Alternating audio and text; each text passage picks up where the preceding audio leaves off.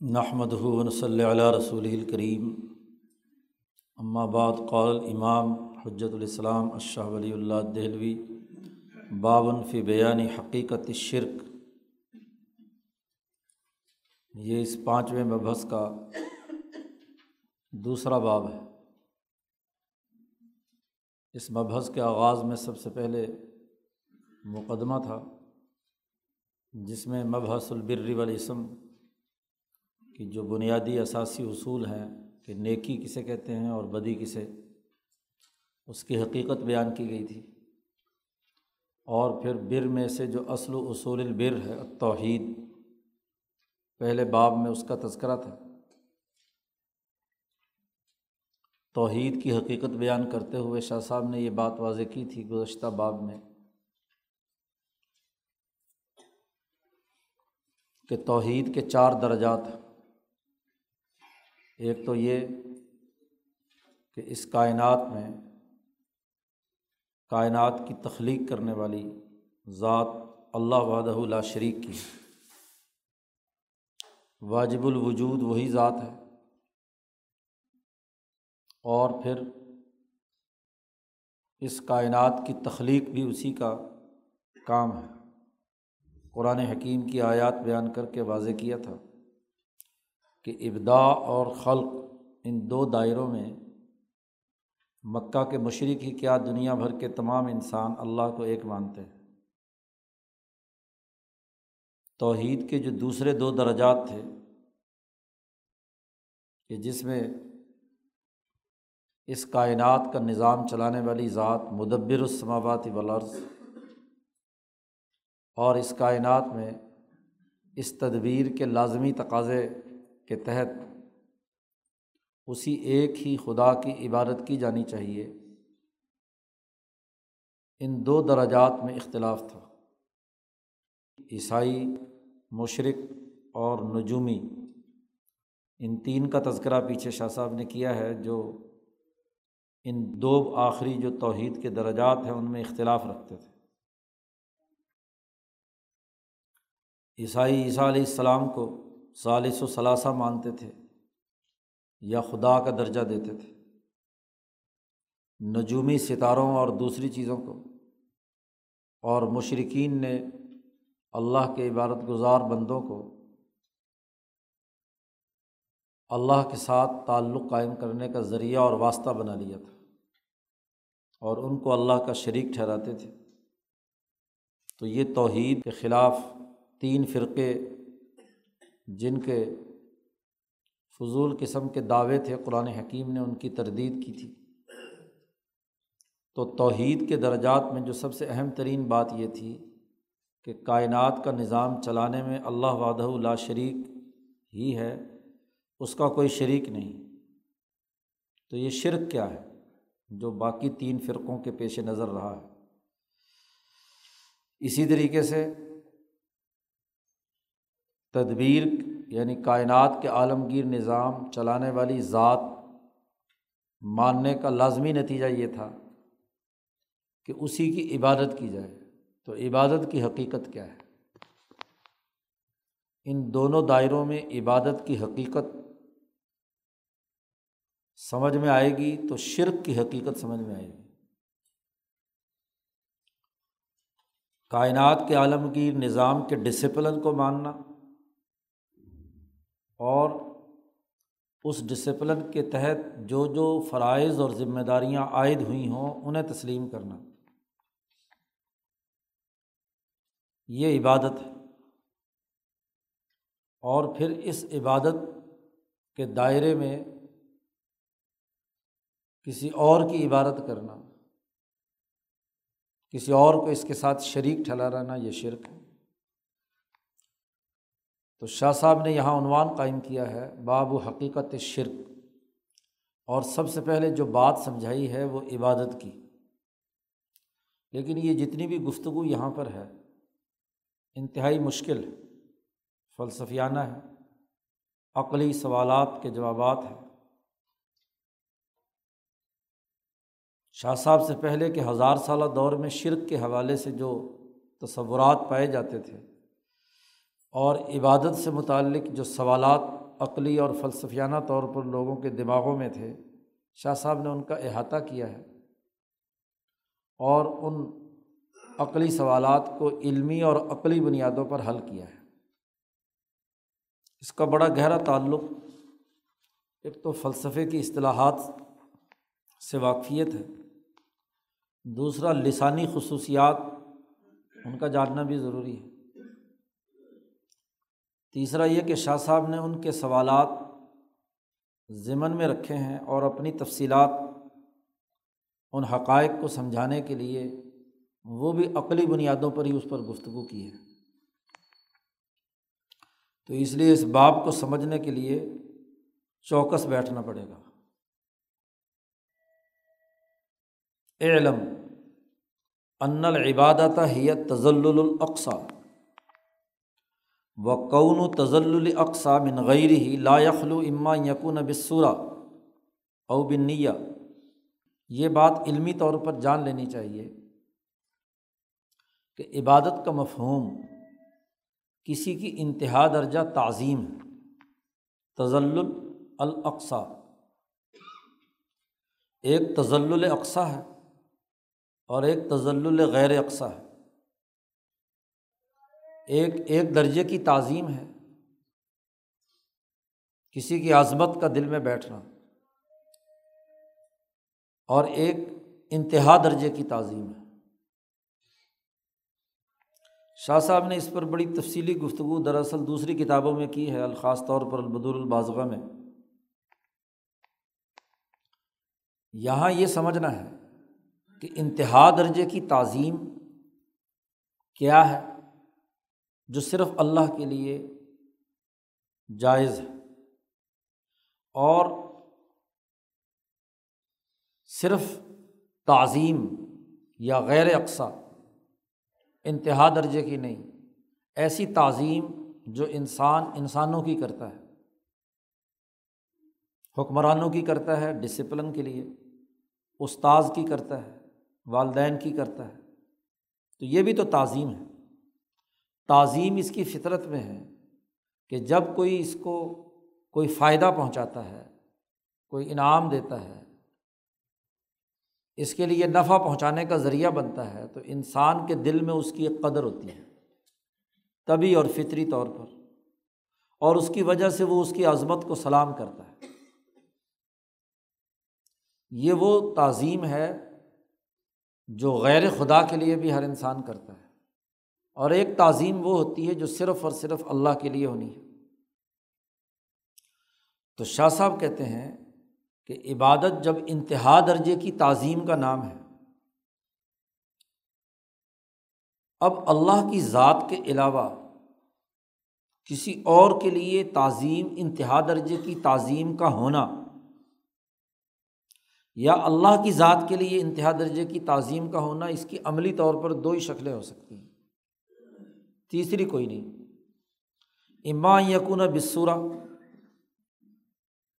یا تو تزل اقسا اور غیر اقسا میں فرق ظاہری شکل و صورت کا ہوگا۔ مثلاً، ہم کسی کی تعظیم میں کھڑے ہو جاتے ہیں، قیام کرتے ہیں۔ اور ایک تعظیم وہ ہوتی ہے جس سجدے میں گر پڑتے ہیں۔ اب کھڑا ہونا یہ ایسی تعظیم ہے کہ یہ انسان انسانوں کے لیے کرتا ہے۔ یہ شرک میں شامل۔ تو چونکہ شرک کی حقیقت بتلانا چاہتے ہیں نا، شرک وہ ہوگا جس میں اللہ کے ساتھ کسی کو شریک ٹھہرایا جائے۔ تو اللہ کی پہلے عبادت کا تعین ہوگا تو شرک کی حقیقت واضح ہوگی۔ اب حضور صلی اللہ علیہ وسلم نے خود ایک سردار قبیلے کے آتے ہیں، سعد۔ حضور صلی اللہ علیہ وسلم نے فرمایا، بخاری میں الفاظ آتے ہیں کہ قوم السی دکھو اپنے سردار کے لیے، استقبال کے لیے کھڑے ہو۔ قیام کرو اس کی عظمت، اس کی رسپیکٹ کے لیے۔ کوئی معزز مہمان آتا ہے، کوئی سردار آتا ہے، تو اس کا احترام یہ ہے کہ کھڑے ہو کر اس کو، اس کا استقبال کیا جائے۔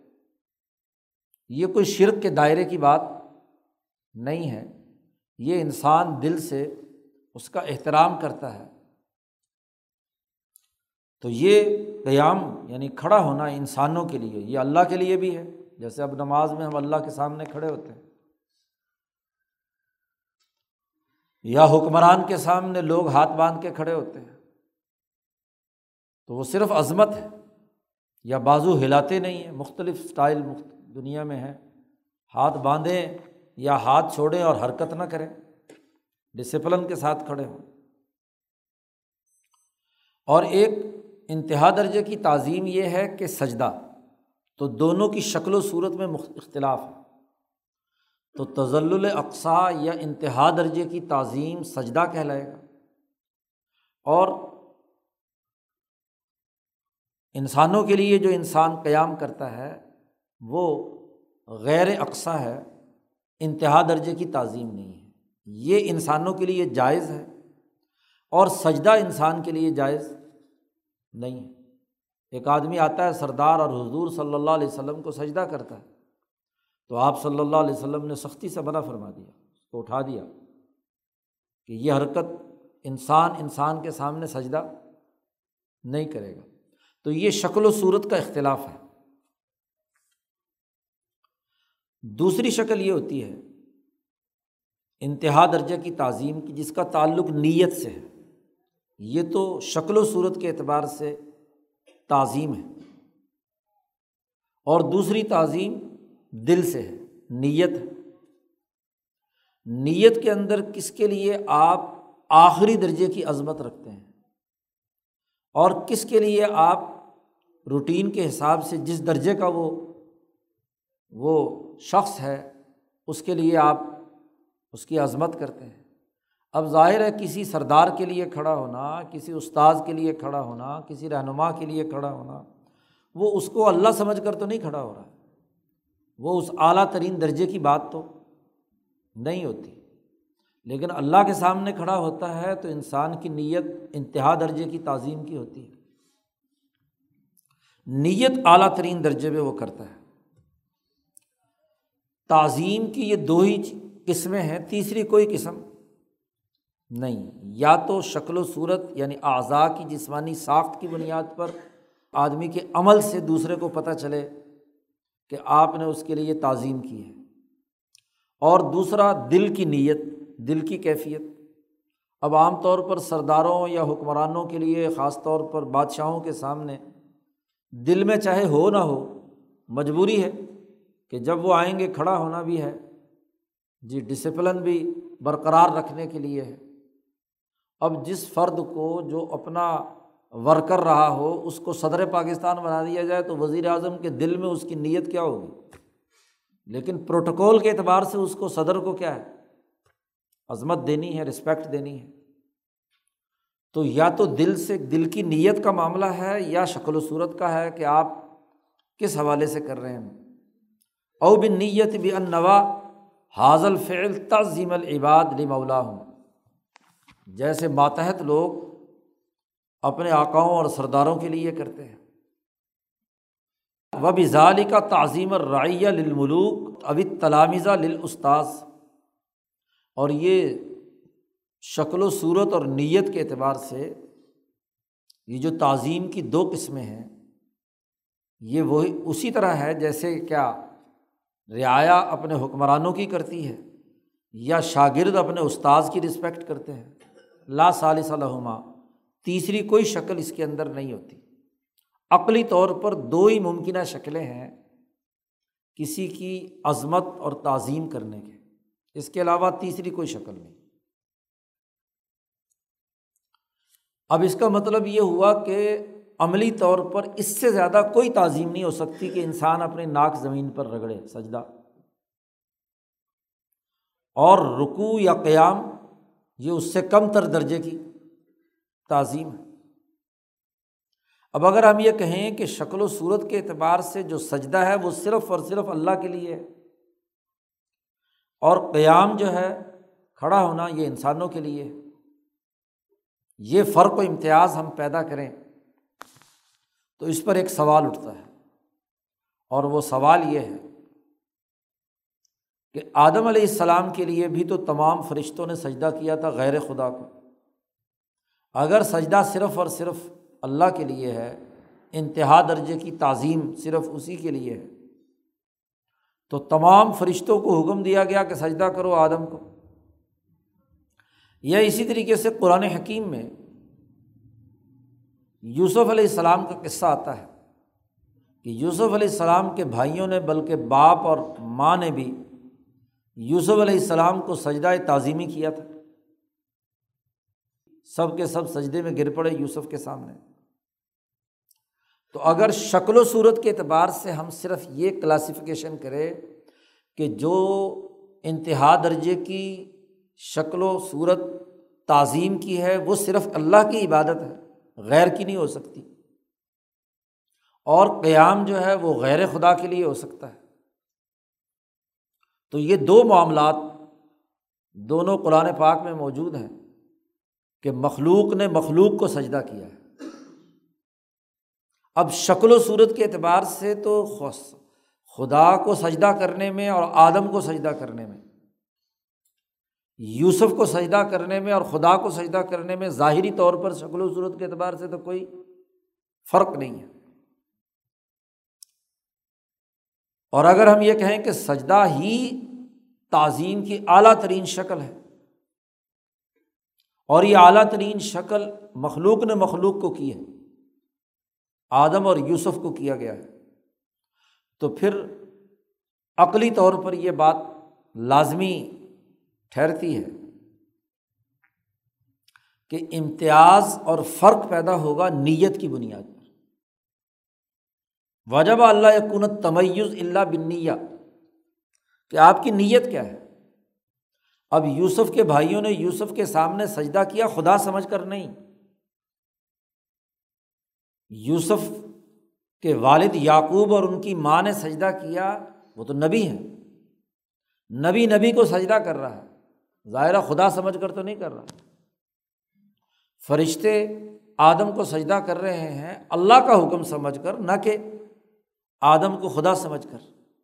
تو ان کی نیت تعظیم کی وہ نہیں ہے جو خدا کے لیے تھی۔ وہ اس کی عظمت کو سلام تھا۔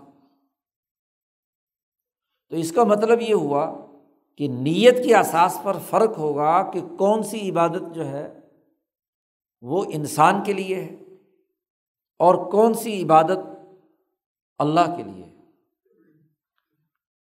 شاہ صاحب نے کہا، معاملہ بجائے سلجھنے کے مزید الجھ گیا۔ لاکن الامر الان غیر منقحن معاملہ جو ہے ابھی تک واضح طور پر سامنے نہیں آیا۔ اگر ہم نیت کی بات کریں اور ہم یہ کہیں کہ مولا جو لفظ ہے ایک سوال ہے یہاں پر کہ مولا اگر خدا کے لیے ہے اور اس کے سامنے نیت کی بات ہے، تو یہ لفظ مولا جو ہے، عربی زبان میں جیسے اللہ کے لیے نعم المولا و نعم النصیر استعمال ہوتا ہے، ایسے ہی مولا آزاد کرنے والے موتق اور معتق جس کو آزاد کیا ہے، اسے بھی مولا کہتے ہیں عربی میں۔ اور اسی سے عالم کو بھی مولانا کہتے ہیں۔ تو وہ بھی مولا ہے۔ تو ایک مولا اللہ ہے، ایک مولا تو لفظ کے اعتبار سے بھی کیا ہے۔ تو لفظ مولا بہت سارے معنوں میں استعمال ہوتا ہے۔ تو عبادت کی حد کیا ہوگی؟ دائرہ کار کیا ہوگا؟ کہ کس مولا کی عبادت جو ہے، وہ عبادت شمار ہو۔ اور کس مولا کی تعظیم کرنا عبادت شمار نہ ہو، وہ انسانی مسئلہ ہو۔ شاہ صاحب نے کہا کہ اس مسئلے کو مزید غور و فکر کی جب ضرورت پیش آئی تو فت تنقی ہو انت تزل یستدعی ملاحظہ ضعفن فی ذلیل وقوت فی الآخر۔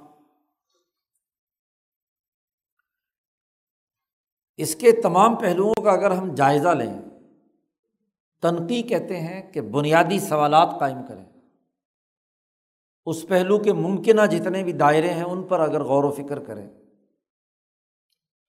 تو یہ جو تزل یا عجز و انکساری یا عظمت ہے، اس کا اگر جائزہ لیں، تو یہ تقاضا کرتی ہے کہ جو آدمی اپنے آپ کو کسی دوسرے کے سامنے اس کی اتباع میں اس کے سامنے جھک رہا ہے، تو یہ اپنی کمزوری اور دوسرے کی طاقت اور قوت کا گویا کہ اعلان کر رہا ہے۔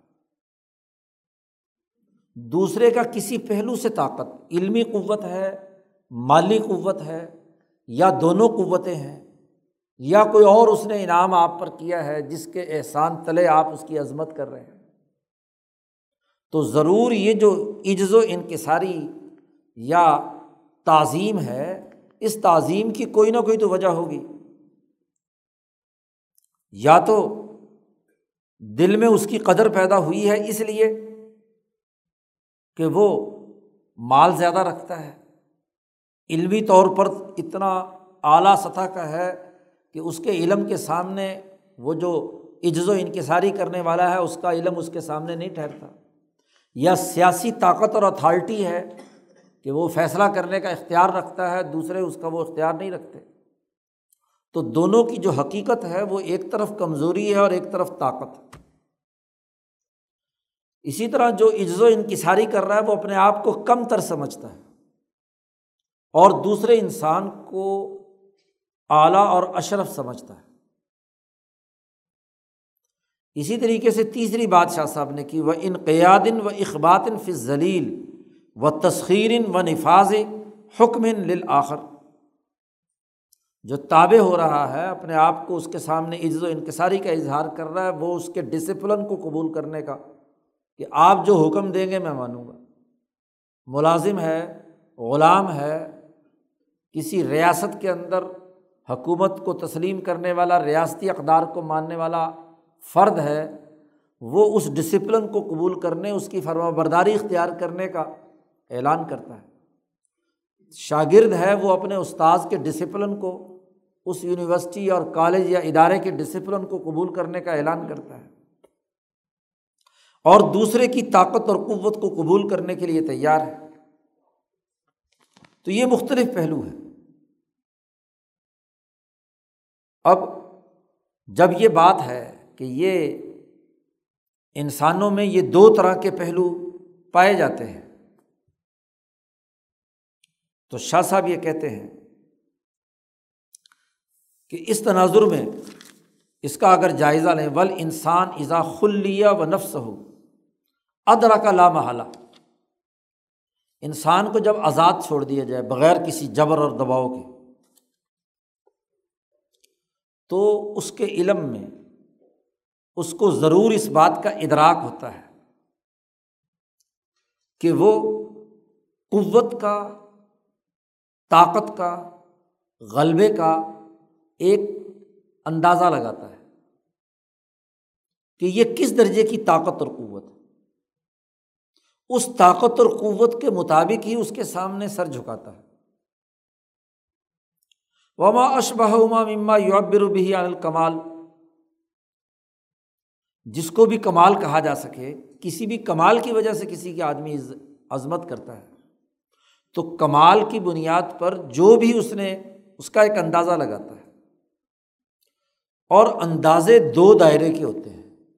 قدرن لنفسی ہی وریمن یوشب بنفس ہی وہ عقلی طور پر پیمانہ سوچتا ہے کہ میں مثلاً قوت ہی کو لے لیں ایک پہلو کو۔ اس قوت کے اعتبار سے میں کس لیول کا ہوں؟ اپنے دماغ میں اندازہ لگاتا ہے کہ میری طاقت اور قوت کتنی کا ہے۔ اور میں جس کے سامنے جھک رہا ہوں، اس کی طاقت کیا ہے؟ اس کی طاقت کی کیا نوعیت ہے؟ کس درجے کی طاقت ہے؟ تو دونوں طاقتوں کے درمیان وہ ایک اندازہ لگا کر اس کے مطابق وہ اس کی عظمت کا اظہار کرتا ہے۔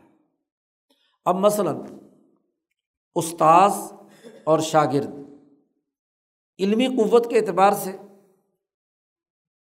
شاگرد اپنا اندازہ لگاتا ہے کہ میری علمی سطح کتنی ہے اور استاذ کی علمی سطح کس درجے کی ہے۔ اسی طرح والدین اور اپنی حالت اور اپنی حیثیت دونوں کے درمیان ایک موازنہ کرتا ہے۔ اندازہ لگاتا ہے۔ اس اندازے کے مطابق والدین کی عزت اور احترام کرتا ہے۔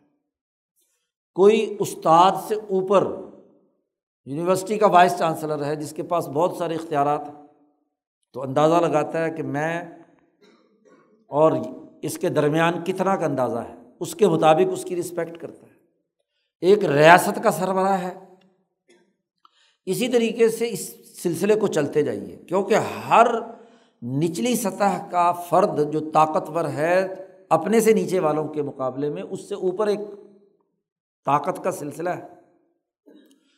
اور یہ ہوتے ہوتے جب بادشاہت کے دائرے سے ابار، اوپر نکلتی ہے اور اس کائنات کے خالق و مالک کا تذکرہ آتا ہے کہ جس نے عدم سے کائنات کو وجود بخشا، جس نے اس کے اندر تخلیق کی، اس کا ایک عالمگیر نظام وہ چلا رہا ہے۔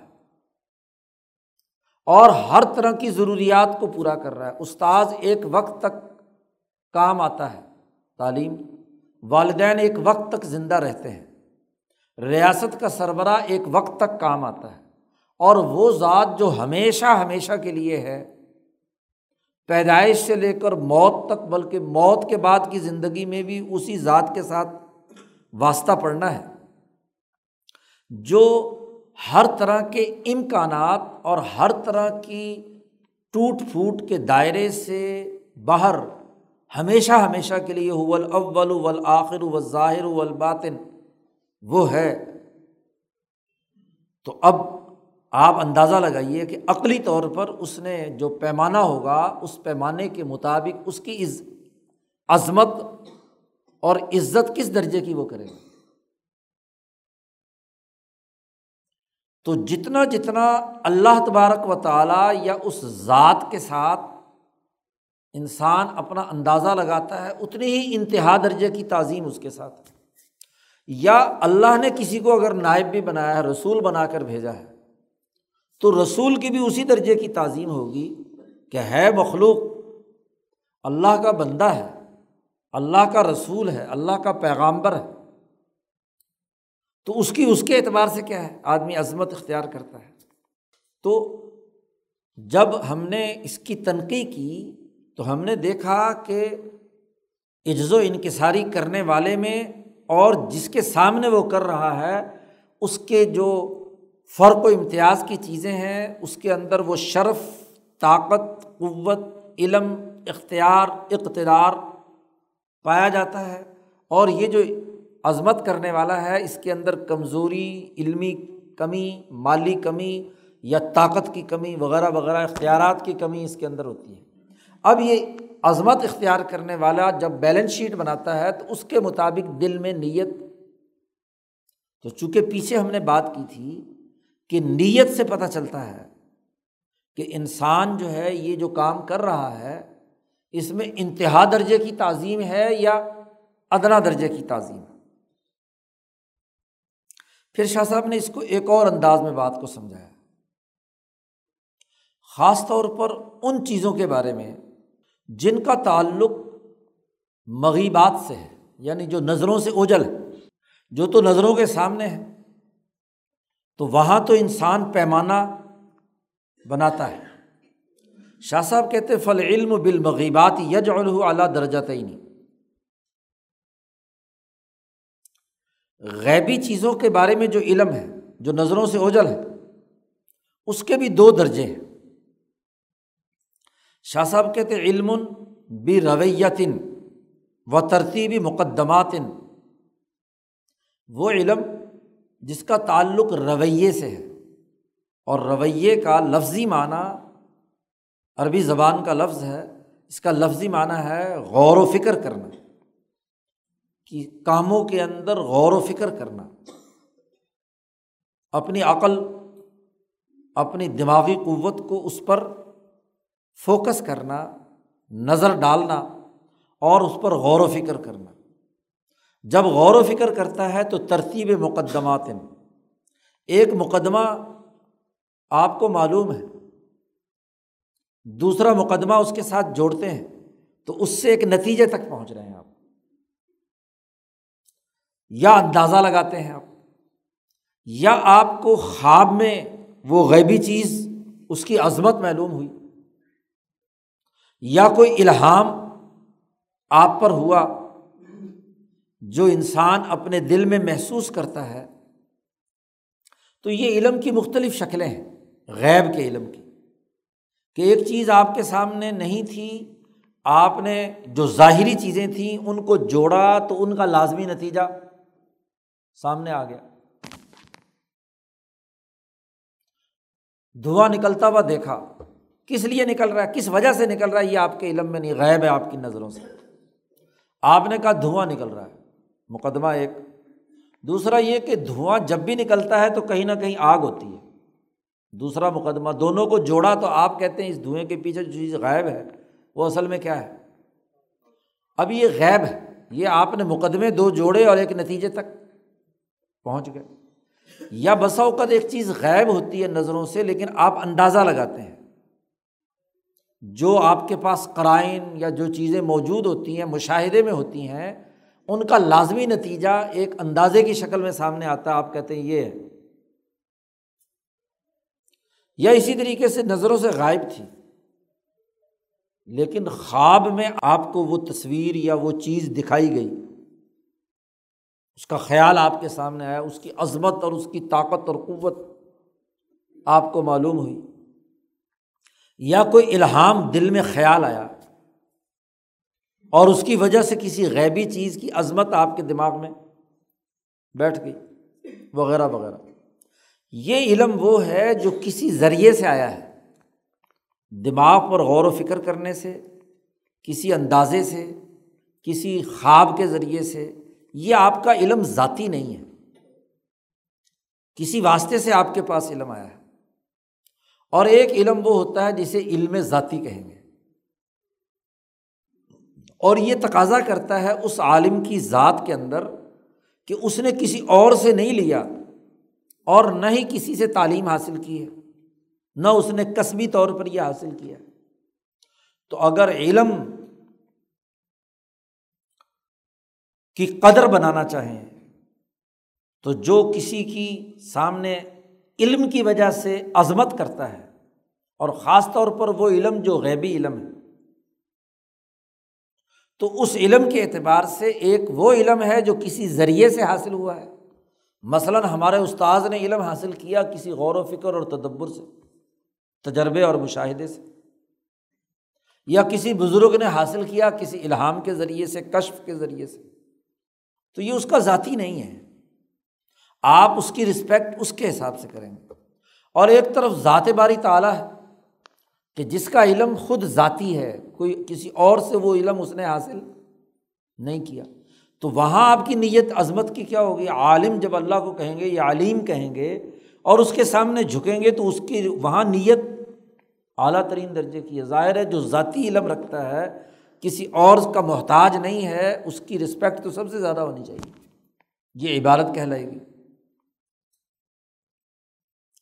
اسی طرح ایک اور چیز کی طرف شاہ صاحب نے اندازہ لگایا، بات بیان واضح کی کہ مثلاً آدمی کسی کی عظمت اور عزت اس لیے کرتا ہے کہ اس کی بات میں تاثیر ہے، وہ سسٹم چلا رہا ہے، حکومت، ریاست وہ دوسری لوگوں کو تسخیر کر رہا ہے کسی اتھارٹی کے ذریعے سے۔ جو لفظ بھی آپ کہہ لیں، تسخیر کہہ لیں، تدبیر کہہ لیں، تاثیر کہہ لیں، اس کے بھی دو درجے۔ کیا وہ یہ جو اتھارٹی کا استعمال کر رہا ہے، سسٹم چلا رہا ہے، کچھ اپنے لیے اعلی کار لوگوں کے واسطے سے چلا رہا ہے؟ براہ راست اشیا کا استعمال کرنے کے بجائے وہ اپنے اعضاء، اپنے جوارے، اپنی طاقتوں، اپنی مزاجی کیفیت کی وجہ سے کر رہا ہے۔ اس میں گرمی ہے یا ٹھنڈک ہے؟ تاثیر۔ کوئی چیز، کوئی دوائی آپ نے کھائی، اس میں گرمی کی تاثیر پائی جاتی ہے۔ کوئی دوائی ہے جس کے اندر ٹھنڈک ہے۔ حرارت یا برودت اور اس کی یہ استعداد ذاتی ہے یا کسی کے واسطے سے ہے؟ تو اس کی عظمت ایک درجے کی ہوگی۔ اور ایک یہ ہے کہ وہ طاقت اور قوت، جسمانیت کے دائرے سے باہر تکوینی طور پر انسانی سوسائٹی پر اثر انداز ہوتی ہے۔ اور کسی واسطے کی بھی ضرورت نہیں۔ وہ ذات براہ راست کائنات کا ذرہ ذرہ اس کے کنٹرول میں ہے تکوینی نظام کے تحت۔ اسی کو قرآن نے کہا، انما امر ہو ازا ارادہ شعین ان یقول الہ کن فیقون جب اللہ تعالیٰ کسی چیز کا ارادہ کر لیتا ہے، تو اور اس چیز کو ہونے کا حکم دیتا ہے تو وہ ہو جاتی ہے۔ تو گویا کہ کائنات کی ہر ہر چیز اس کے کنٹرول میں ہے۔ تو آپ تاثیر، تسخیر یا تدبیر کے بھی دو درجے ان کے درمیان موازنہ کریں گے تو ایک اعلیٰ درجے کی انتہائی تعظیم کے قابل ہوگا اور ایک اس سے کم درجے کی تعظیم کا حامل ہوگا۔ اسی طرح عظمت، شرف، طاقت اور بزرگی اس کے بھی دو درجے ہیں۔ شاہ صاحب نے کہا ایک قسم وہ ہے، جیسا کہ کسی بادشاہ کی عظمت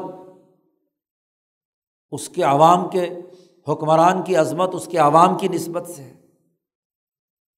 کیونکہ پورے ملک اور ریاست پر براہ راست حکمران ہر ہر فرد کی نگرانی تو نہیں کر رہا۔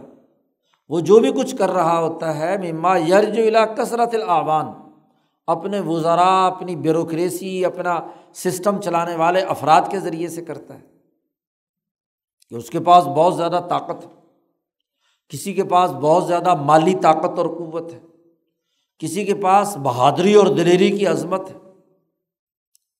اور کوئی استاذ ہے اپنے علم کے اندر ماہر ہے، ماہر فن ہے۔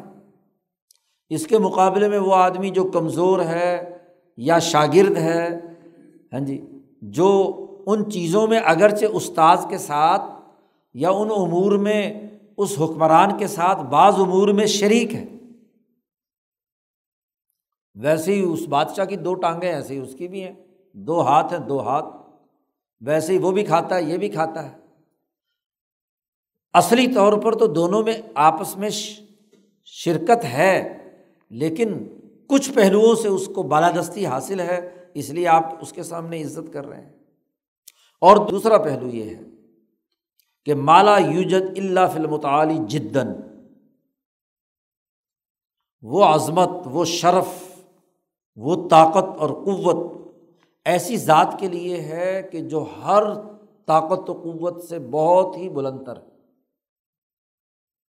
تو یہ جو انسان پیمائش کرتا ہے، اس پیمائش کی اساس پر اس کے دل میں جو کیفیت پیدا ہوتی ہے، اسی کا نام نیت۔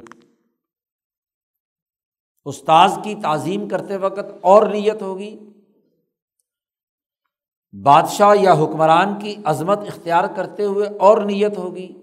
اور جب خدا تبارک و تعالیٰ کے علم، شرف، طاقت، قوت، تسخیر، تدبیر وغیرہ وغیرہ جتنے بھی پیچھے ذکر کیے ہیں، ان تمام کا ہاں جی علم ذاتی ہوگا تو اس کے مطابق اس کی عظمت اور احترام اس کے مطابق ہو۔ اب شاہ صاحب کہتے ہیں کہ اب اس پر غور و فکر جاری رکھو۔ ولا تنی فی تفتیش حاضر سر سستی مت کرنا۔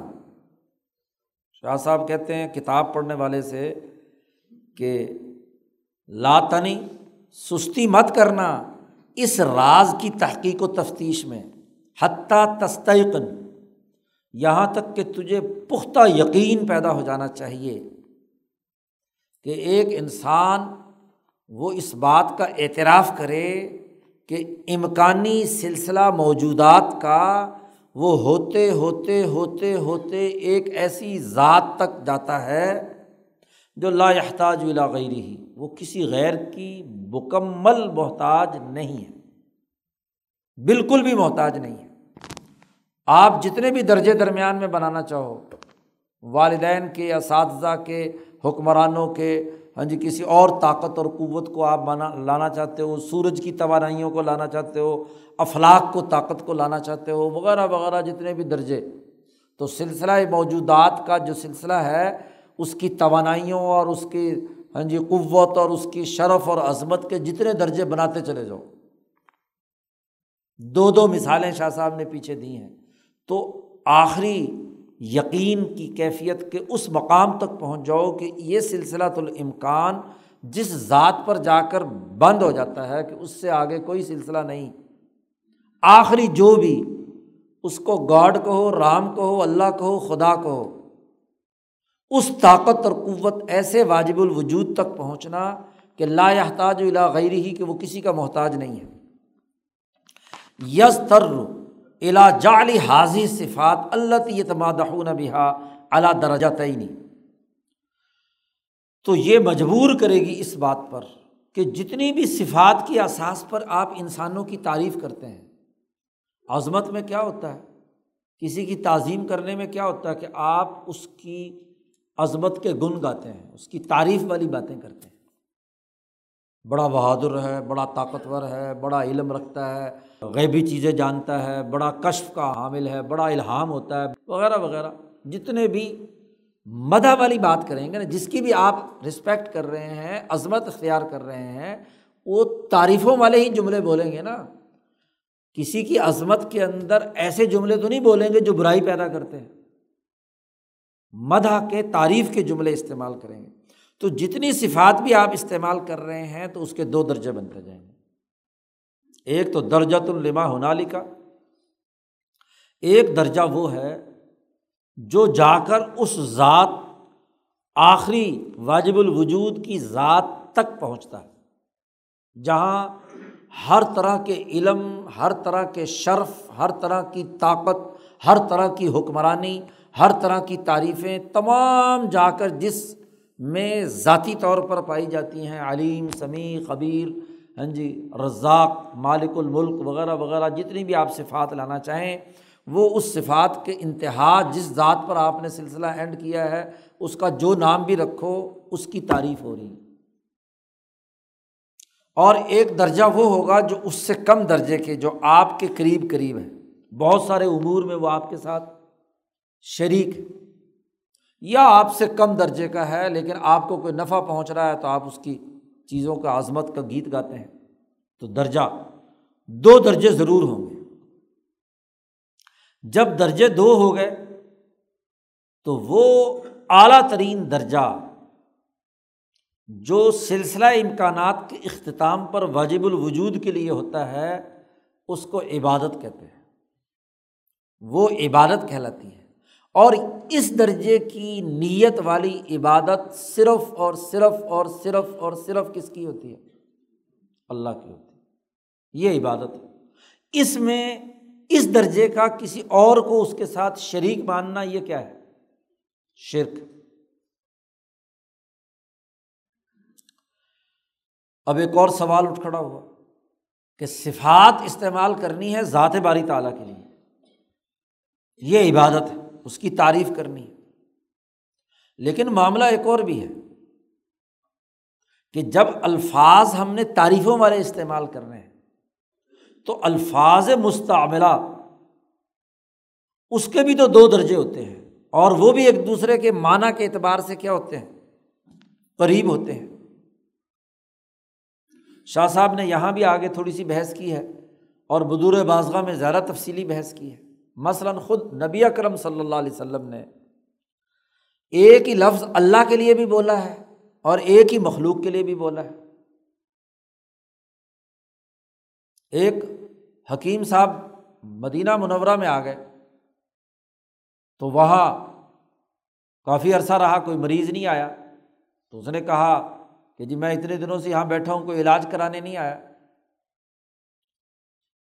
اس نے کہا میں طبیب ہوں۔ تو حضور نے فرمایا ات طبیب تو اللہ طبیب تو کون ہے؟ اللہ ہے، انما انت رفیق. تم تو کیا ہو؟ رفیق ہو۔ لیکن یہ طبیب کا لفظ اس رفیق کے لیے بھی استعمال عربوں میں ہوتا رہا ہے۔ اسی استعمال کی بنیاد پر اس نے اپنے آپ کو کیا کہا کہ میں طبیب ہوں۔ تو طبیب حقیقی اور طبیب مجازی۔ لفظ کے اعتبار سے لفظ تو ایک ہی ہے۔ ایک مجاز کے طور پر استعمال ہو رہا اور ایک حقیقت کے طور پر استعمال ہو رہا۔ اسی طرح ایک اور مثال کہ ایک حدیث میں حضور صلی اللہ علیہ وسلم نے فرمایا کہ انما سید ہو اللہ تعالیٰ۔ سید اللہ تعالیٰ کے علاوہ کوئی نہیں، اللہ ہی ہے۔ انما سید صرف اور صرف لفظ سید یہ اللہ کے لیے استعمال ہو رہا ہے۔ اور دوسری طرف خود حضور نے فرمایا کہ آنا سید ولد آدم، میں آدم کی اولاد کا سید ہوں، سردار ہوں۔ اور جب حضور ولد آدم کے سردار ہیں، تو اب حضور کی اولاد میں تو سارے کیا اپنے آپ کو سید سید کہتے ہیں؟ اب ایک طرف حضور نے لفظ سید اللہ کے لیے بھی استعمال کیا۔ اور ایک طرف یہی اسید جو ہے خود اپنی ذات کے لیے بھی اور جو بھی حضور صلی اللہ علیہ وسلم سے نسبی رشتہ رکھتا ہے اس کے لیے بھی استعمال کیا جاتا ہے۔ اب کیسے فرق پڑے گا کہ یہ سید کا لفظ جو ہے، یہ غایت درجہ تعظیم ہے اور یہ سید جو ہے وہ ادنا درجۂ تعظیم ہے یا کم درجے کی تعظیم ہے اس کے مقابلے میں۔ تو الفاظ جو دو درجوں میں ہوتے ہیں اور قریب قریب ایک دوسرے سے ہوتے ہیں۔ فروبما یحمل نصوص شرائل الہیہ علا غیر محملہ بسا اوقات ایسے الفاظ کو جو خدا کے لیے استعمال کیے گئے، ان کو شرائع الہیہ دوسری جگہ پر بھی استعمال کرتی رہی ہیں، جیسا کہ ابھی یہ حدیث دو بیان کی ہیں۔ آگے ایک مثال بھی آ رہی ہے۔ یہاں عربی جاننے والوں کے لیے یہ لمحہ شرط شروع ہوئی ہے اور اس کی شرط کی جزا جو ہے بڑی دیر کے بعد آ رہی ہے۔ درمیان میں ایک جملہ بہترزہ بھی آ رہا ہے، عبارت یہاں تھوڑی سی مشکل ہے۔ تو اس لیے ہاں جی سمجھ میں آنی چاہیے عبارت۔ لمحہ شرط شروع ہوئی جب یہ بات ہے تو آگے اس کی جزا آ رہی، جزائے شرط۔ کوئی تقریباً دو پیراگراف کے بعد کہ کانت تشبی ہو شرک۔ جی یہ آگے اس کی جزا آ رہی ہے۔ تو جب یہ الفاظ کے استعمال دو درجوں پر ہیں اور شرائع الہیہ میں ان کو دوسری جگہ پر بھی استعمال کیا گیا ہے۔ اور وہ کثیرم یت الانسان والا عصر صادر ممباز افراد الانسانی اول ملائکتی او غیر ہما یستباد من ابنائی جنس ہی فیشتبی علیہ الامر۔ بسا اوقات انسان کسی دوسرے انسان سے یا کسی فرشتے سے یا انسانوں اور فرشتوں سے ہٹ کر کسی اور چیز سے کوئی ایسا عمل صادر ہوتا ہوا دیکھتا ہے۔ کہ جو انسان کے دائرۂ اختیار سے عام طور پر کیا ہے؟ باہر ہوتا ہے۔ تو اب وہ سوچتا ہے کہ اگر یہ انسانی عمل نہیں ہے اور انسان نے کیا ہے، تو ضرور اس کا جو مرتبہ ہے وہ زیادہ اونچے درجے کا ہے۔ فیوس بھی تو لہو شرفن مقدسن اس کے لیے وہ مقدس قسم کا شرف اور بزرگی کا اور وہ یہ سمجھتا ہے کہ کوئی اس کے اوپر کوئی الوحی اختیارات اس کے پاس آ گئے اور الہی طور پر یہ چیزوں کو تسخیر کا عمل رکھتا ہے۔ عیسیٰ علیہ السلام کو دیکھا کہ پرندے بنا کر اڑاتے ہیں اور وہ پرندہ اڑنے لگ جاتا ہے۔ ایک کوڑی ہے جس کا علاج اس زمانے میں نہیں ہو سکتا تھا۔ عیسیٰ علیہ السلام ہاتھ پھیرتے ہیں، وہ کیا ہے؟ ٹھیک ہو جاتا ہے۔ تو انہوں نے کہا، عام طور پر انسانوں میں تو یہ بات نہیں ہوتی۔ یا کسی نبی سے کوئی معجزہ صادر ہوا تو اس معجزے کی وجہ سے اس کو سمجھ لیا کہ یہ تو بہت غیر انسانی عمل ہے، تو ضرور یہ نبی نبی نہیں، بلکہ کیا ہے، خدا ہے یا خدا اس کے اندر حلول کر کے آ گیا۔ شاہ صاحب نے کہا ولی صوفی معرفت درجت المطالعہ سوا پھر اگلی بات یہ بھی ہے کہ یہ جو اعلیٰ ترین درجہ ہے، علم کا، شرف کا، تسخیر کا، طاقت کا، قوت کا، جو ہم واجب الوجود کے لیے ثابت کر رہے ہیں، اس کی معرفت میں تمام انسان برابر نہیں ہے بعض انسان اپنی ذہنی، عقلی اور علمی صلاحیتوں کی وجہ سے ایسے ہیں کہ میں یحیط و بقول انوار المحیط الغالبہ الموالید و یارف من جنسی ہی ایک انسان اونچے درجے کا، وہ اس بات کو اپنی گرفت میں لا سکتا ہے کہ ذات باری تعالیٰ کے انوارات کی قوتیں ہی ہیں جو ان معدنیات، نباتات، حیوانات اور انسانوں پر اثر انداز ہو رہی ہیں۔ اور یہ ذات باری تعالیٰ کی طرف سے ہے۔ تو وہ اس معدن میں کوئی غیر معمولی قوت دیکھے، اس جانور میں کوئی اور غیر معمولی کیفیت دیکھے، اس درخت میں کوئی غیر معمولی کیفیت دیکھے، یا کسی انسان میں کوئی غیر معمولی کیفیت دیکھے، تو وہ سمجھتا ہے کہ یہ وہی نور الہی کا اثر ہے۔ وہی جو اس کائنات میں اللہ کی طاقت کا انوارات بکھر رہے ہیں، اللہ نور السماوات والارض، ایک وہ ہے جو اس کا احاطہ کر سکتا ہے۔ اور اس کے سامنے تزل اقسا انتہا درجے کی تعظیم ظاہر کر سکتا ہے۔ اور کچھ لوگ ایسے ہوتے ہیں جو یہ طاقت نہیں رکھتے۔ پھر اسی ضمن میں شاہ صاحب نے ایک اور بات یہاں پر بیان کی اور ایک حدیث سے استدلال کیا کہ دیکھو، ہر انسان اپنی استطاعت اور ذہنی سطح کے مطابق مکلف بنایا گیا۔ ساروں کو ایک درجے پہ نہیں ہانکا گیا۔ ایک آدمی اعلیٰ درجے کا جو ذات باری تعالیٰ کا اسٹیٹس ہے، اس کو جانتا ہے اور اس کے انوارات الہیہ کو جو کائنات میں بکھرے میں، اس کو جانتا ہے۔ اور ایک اس کی طاقت نہیں رکھتا تو اس سے بڑھ کر اسے مطالبہ نہیں ہوتا۔ شاہ صاحب کہتے ہیں، ہر انسان کو مکلف بنایا گیا ہے، پابند بنایا گیا ہے جتنی اس کے اندر استطاعت اور طاقت۔ ہے اور یہی تعبیر ہے اس قصے کی جو نبی اکرم صلی اللہ علیہ وسلم نے بیان فرمایا۔ پہلے بھی غالباً یہ گزر چکا ہے۔ جی بخاری اور مسلم دونوں نے یہ حدیث روایت کی ہے کہ ایک آدمی تھا جس نے بہت سے جرائم کیے تھے۔ اپنے اوپر بڑی زیادتی کی تھی، بہت سے گناہ اس سے سرزد ہوئے تھے۔ تو اس نے اپنے گھر والوں کو وصیت کی کہ میں جب مر جاؤں تو مجھے جلا کر راکھ کر دینا۔ لکڑیاں، چتا میری بنانا، ظاہر ہے ہندو ہوگا ضرور، ہندوستان کی مثال دے رہے ہیں اس نے کہا، آگ جلانا لکڑیوں کی؟ اور کیا ہے؟ مجھے جلا کر میری راکھ بنا دینا۔ اور پھر یہ راکھ پوری دنیا میں جہاں جہاں تک تم جا سکتے ہو نا دریاؤں میں، ہواؤں میں، جنگلوں میں، جہاں بھی ہے، وہاں اس کو اڑا دینا۔ حضرت من آسہ اللہ و یک درا علیہ۔ اس ڈر سے کہ اللہ اٹھائے گا اور اللہ جو ہے مجھ سے میرے گناہوں کا مجھے سزا دے گا۔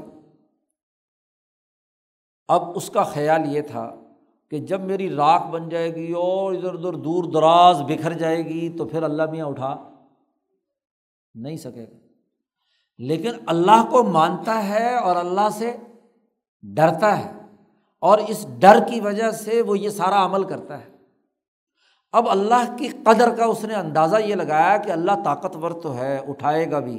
اگر تو مجھے جسمانی طور پر دفن کر دیا تو اٹھاتے میرے سے حساب کتاب شروع ہو جائے گا۔ لیکن اگر میری راکھ دنیا بھر میں بکھری ہوئی ہوگی تو بڑا ٹائم لگے گا۔ تو یہ خیال کر کے اس نے تو اللہ میاں فرشتوں کو حکم دے گا کہ بھائی جہاں جہاں راکھ کا اس کا ذرہ ہے نا، اٹھا لو اٹھا کر ہاں جی جمع کر لیا، جمع کر کے اس کو دوبارہ زندہ کر کے کھڑا کر لیا۔ ہاں بھی بتا۔ تیرا خیال تو تھا کہ تو نے یہ ساری حرکت کیوں کی؟ اس نے کہا جی اللہ میاں، مجھے ڈر تھا کہ کہیں مجھے سزا ملے گی گناہوں کی۔ تو میں نے تیرے ڈر کی وجہ سے یہ سارا کام کیا۔ اللہ میاں کہیں گے، جا، تجھے معاف کیا۔ جی کہ یہ جو ڈر ہے اور اس کی، اب اس ڈر کے اس درجہ، جو ذات باری تعالیٰ کا درجہ تھا، اس کی اپنی استطاعت ذہنی جتنی تھی، اس کے مطابق اس نے درجہ متعین کیا اور اس کے مطابق اس نے ایک عمل کیا۔ تو شاہ صاحب کہتے ہیں کہ اس حدیث کی تعویل اور تعبیر یہی ہے کہ وہ جس درجے کی ذہنی استطاعت رکھتا ہے، اسی کے مطابق اس نے جواب دیا اور اللہ نے اسے قبول کر لیا۔ یا جیسے ایک اور حدیث آتی ہے۔ ایک بچی تھی، افریقی، یہ بھی بخاری میں الفاظ۔ اس سے حضور نے پوچھا کہ اللہ کہاں ہے؟ اشارہ کر دیا آسمان میں۔ یہ تو مومنہ ہے۔ اب حالانکہ ذات باری تعالیٰ کے لیے کوئی جگہ کا تعین تو نہیں کیا جا سکتا۔ وہ اس کے لیے تو نہ اوپر ہے، نہ نیچے ہے، نہ ادھر ہے، نہ ادھر ہے۔ اس کے ذہن کے مطابق اللہ کی عظمت اور شرف یہ ہے کہ وہ آسمان میں ہے۔ تو اس کے درجے میں اس کا ایمان قبول کر لیا۔ شاہ صاحب کہتے فحاظر رجل اس طریقہ یہ آدمی یقین رکھتا تھا، جس نے اپنی راکھ بکھیری، کہ اللہ تعالیٰ قدرت تامہ رکھتا ہے۔ لیکن اس کا خیال یہ تھا کہ یہ قدرت ممکنات کے دائرے کی ہے یعنی جو ممکن چیزیں ہیں ان کو تو اٹھا کر حساب کتاب کرنا ہے، لیکن اتنی دور دراز کی راکھ اکٹھا کرنا یہ تو ممتنعات میں سے ہے اس کے خیال کے مطابق۔ تو اس لیے اس نے کیا ہے، وہ عمل کیا۔ اور اس کا گمان یہ تھا کہ اتنی دور دراز بکھری ہوئی راکھ کو جمع کرنا اور اس میں سے بھی آدھی اس نے کہا تھا، فضاؤں اور جنگلوں میں بکھیرنا، زمین پر اور آدھی جو ہے سمندر کے اندر بکھیرنا، تو کہاں سے اسے اکٹھا کریں گے اور جمع کریں گے؟ اس کے خیال کے مطابق یہ بات ممنوع تھی۔ فلم یوجال ظال کا نقصن فعخذ بقدری معندہ من علم اس نے، اس کی علم کے مطابق اس کا معاملہ ہوا۔ جس درجے کی اس کی علمی سطح تھی اور اس کو کافر نہیں شمار کیا گیا۔ یہ ایک ضمنی درمیان میں بات۔ بات چل رہی تھی پیچھے اصل کہ یہ جب الفاظ جو استعمال میں آتے ہیں ان کے دو درجے ہیں اور بسا اوقات وہ لفظ اللہ کے لیے بھی استعمال کیا جاتا ہے، خالق کے لیے بھی استعمال کیا جاتا ہے، مخلوق کے لیے بھی استعمال کیا جاتا ہے۔ تو پھر فرق و امتیاز کیسے ہوگا؟ کس لفظ کے بارے میں کہ یہ لفظ شرک ہے اور یہ لفظ جو ہے یہ ایمان کی دائرے کا ہے؟ تو شاہ صاحب نے کہا کہ ان الفاظ لمہ کے جزا آ گئی یہاں۔ کانت تشبی ہو ول اشراک بن نجوم اللہ کے مشابے تشبی کسی مخلوق کے اندر ماننا یا اللہ کو کسی مخلوق کے مشابے ماننا یا کسی مخلوق کو اللہ کے ساتھ شریک ٹھہرانا۔ خواہ وہ ستارے ہوں یا جو بھی۔ اور یا اللہ کے نیک بندوں کو جن سے کوئی خرق عادت، کوئی کشف، کوئی دعا وغیرہ قبول ہوئی ہے، ان کو خدا مان کر، خدا کی نیت سے ان کے سامنے سجدہ ریز ہونا۔ شاہ صاحب کہتے دا ان متوارثن فیم یہ ایک ایسی بیماری تھی جو نسل در نسل نجومیوں میں نسرانیوں میں اور مشرقوں میں، ان تین طبقات میں جن کا پچھلے باب میں تذکرہ ہوا، ان کے اندر پائی جاتی تھی۔ کہ الفاظ کا جو استعمال ہے، وہ غیر خدا کے لیے بھی استعمال کرنے کا مرض یہ موجود تھا۔ اب نبی آ کر کیا کام کرتے ہیں؟ نبی آ کر اس قوم کی ذہنی سطح کے مطابق ان کے یہاں جو الفاظ استعمال میں آ رہے ہیں، اسی تناظر میں ان کی شرک کی حقیقت انہیں سمجھاتے ہیں۔ شاہ صاحب کہتے کلو نبی یو آصفی قوم ہی ہر نبی جو اپنی قوم میں مبوس ہوتا ہے فعن لاب یوف ہم حقیقت الشراک اس کے لیے لازمی اور ضروری ہے کہ لوگوں کو شرک کی حقیقت سمجھائے۔ کہ تزل اقسا انتہا درجے کی تعظیم اور اس کی نیت صرف اور صرف اللہ کے لیے ہونی ہے۔ اور باقیوں کے لیے یہ تعظیم، یہ عظمت، یہ عبادت نہیں ہونی۔ اور یہ جو دونوں درجے ہیں، بلند ترین درجہ اور اس سے کم درجہ ان دونوں درجوں میں وہ آ کر نبی تمیز پیدا کرتا ہے۔ درجۃ المقدسہ کو ذات واجب الوجود کے لیے مختص مانتا ہے، منحصر کر دیتا ہے۔ اگرچہ الفاظ آپس میں قریب قریبی کیوں نہ ہو جیسا کہ وہی نبی اکرم صلی اللہ علیہ وسلم نے جو وہاں الفاظ استعمال کیے جاتے تھے اللہ کے لیے بھی اور طبیب کے لیے بھی، تو حضور نے آ کر اس طبیب سے کہا، انما انت رفیق و طبیب ہو اللہ۔ تو اب طبابت کا جو درجۂ مطالعہ ہے، مقدسہ ہے، وہ تو صرف کس کے لیے؟ اللہ کے لیے۔ اور اس کا کم درجہ جو ہے، وہ اس رفیق کے لیے۔ یا جیسے حضور نے فرمایا اسید ہو اللہ۔ تو اس کا مطلب یہ کہ سید یا سردار ہونے کا جو درجہ، اونچے درجے کا متعلی درجہ ہے، مقدس درجہ ہے، وہ تو اللہ کے لیے ہے۔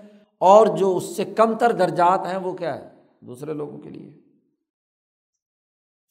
اب نبی آ کر یہ فرق و امتیاز پیدا کرتا ہے ان الفاظ کے درمیان جو اعلیٰ درجے کی تعظیم اور اس سے کم درجے کی تعظیم کے لیے استعمال ہو رہے ہیں۔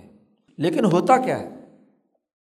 شاہ صاحب کہتے ہیں کہ جیسے جیسے نبی اور نبی کے براہ راست تربیت یافتہ حوارین اور دین کے حاملین کا دور ختم ہوتا ہے تو خلف امباد خلف نالائق لوگ ان کے جانشین بن جاتے ہیں۔ اضاء الصلاۃ و تباء الشہوات، نمازیں ضائع کرتے ہیں، خواہشات کے پیچھے چل پڑتے ہیں۔ اور وہ الفاظ جو استعمال ہو رہے تھے، نبی نے آ کر تو فرق سمجھایا تھا کہ ان لفظ کا جو محمل یا ان کا معنی ہے، وہ مقدس درجے کے لیے، اس تناظر میں ہے، ذات باری تعالیٰ کے لیے، اور غیر خدا کے لیے اس درجے کا ہے۔ تو وہ ایک دوسرے سے ملتے جلتے جو الفاظ ہیں، ان کو غلط جگہ پر استعمال کرنا شروع کر دیتے ہیں۔ جیسے مثلاً شاہ صاحب نے مثال دی کہ تمام شریعتوں میں اللہ تبارک و تعالیٰ نے اپنے امبیا کو یا نیک لوگوں کو محبوب کہا ہے۔ کہ وہ میرے محبوب ہے اور اسی طریقے سے کیا ہے؟ یہ بھی کہا ہے کہ یہ جو میرے خاص بندے ہیں، یہ شفات کریں گے۔ شفات کا لفظ استعمال ہوا ہے۔ فی قاتبات شرائع اب انہوں نے کیا کیا؟ اس محبوبیت کو بڑھاتے بڑھاتے کہ جی محبوب کیوں ہے؟ تو سوچنا شروع کیا منطقی طور پر۔ تو محبوب اس لیے ہے کہ ہو ضرور نہ ضرور یہ کوئی بیٹا ہوگا خدا کا۔ کیونکہ سب سے زیادہ محبوب کون ہوتا ہے؟ وہ بیٹا ہوتا ہے۔ اور جس کے اندر سفارش کرنے کا اختیار ہے، تو یہ ضرور بھی کوئی پہنچی ہوئی سرکار ہوگی، اس کے اندر بھی کوئی الوحیت داخل ہوگی۔ تو انہوں نے ان الفاظ کا غلط استعمال شروع کر دیا۔ جیسا کہ اگر کچھ ان سے کشف و کشوف یا اشرافات یا علم کے منتقل کرنے میں یا کسی کو اپنا تابع بنانے کی، جو تسخیر کرنے کی، اعلیٰ ترین درجے کی طاقت اور قوت ہے، اس کو دیکھا تو انہوں نے کہا، ضرور یہ کوئی خدائی طاقت ہے۔ فرعون کی طاقت دیکھی کہ یہ فرعون کے اندر حکمرانی ہے۔ ہاں جی وہ مارتا بھی ہے، زندہ بھی کرتا ہے، بظاہر کسی کو قتل کر دیا، کسی کو نمرود نے کہا کہ دیکھو، میں بھی زندہ کرتا ہوں، میں بھی مارتا ہوں، میں جس کو چاہوں زندہ چھوڑ دوں، جس کو چاہوں مار دوں۔ ابراہیم کے سامنے۔ تو اس سے اس کا دماغ خراب ہوا اور اس نے کہا، آنا رب کو لوگوں نے بھی کہا کہ ہاں اب زندگی کی بھیک لینی ہے تو اس کو خدا مان لو۔ اس طرح خرابیاں پیدا ہونا شروع ہوئیں۔ امبیا اور امبیا کے بعد صحابہ اور اس دین کے بڑے بڑے حاملین کے بعد۔ حالانکہ حق بات یہ تھی کہ انا ظال کا کل لہو یرج الا قوائے ناسوتیا اور روحانیہ۔ تو عد النضول تدبیر الہی علا وجہ۔ یہ جو کشفی چیزیں یا معجزات یا کرامات ظاہر ہوتی ہیں، ان کا سبب اس فرد کی بات نہیں ہوتی۔ یہ اسی کائنات کی جو ناسوتی قوتیں ہیں مادی قوتیں ہیں انہیں کا اظہار ہوتا ہے۔ یا کوئی روحانی قوتیں ہیں، ان کا اظہار ہوتا ہے۔ ان کے ملنے سے اللہ کی تدبیر الہی کا اس وقت نزول ہوتا ہے اور وہ ظاہر ہو جاتی ہے۔ شاہ ولی اللہ صاحب نے تعبیر الحادیث کے نام سے جو کتاب لکھی ہے، اس میں واضح کیا ہے کہ جتنے بھی معجزات ہیں امبیا علیہم السلام کے، وہ سب کے سب کائنات کے مادی قوانین اور روحانی قوانین کے تحت ہے خرق عادت اس لیے کہتے ہیں کہ عام لوگوں کے ذہنوں کے مطابق جو علت و معلول کا سلسلہ ان کے خیال کے مطابق ہے، وہ وہاں نہیں ہوتا۔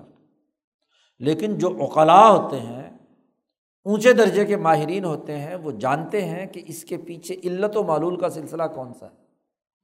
تو وہ کم لوگوں کو چونکہ معلوم ہوتا ہے، عام لوگوں کو معلوم نہیں ہوتا، تو لوگ سمجھتے ہیں کہ جی یہ کرامت ہو گئی۔ یہ سسٹم ٹوٹ گیا۔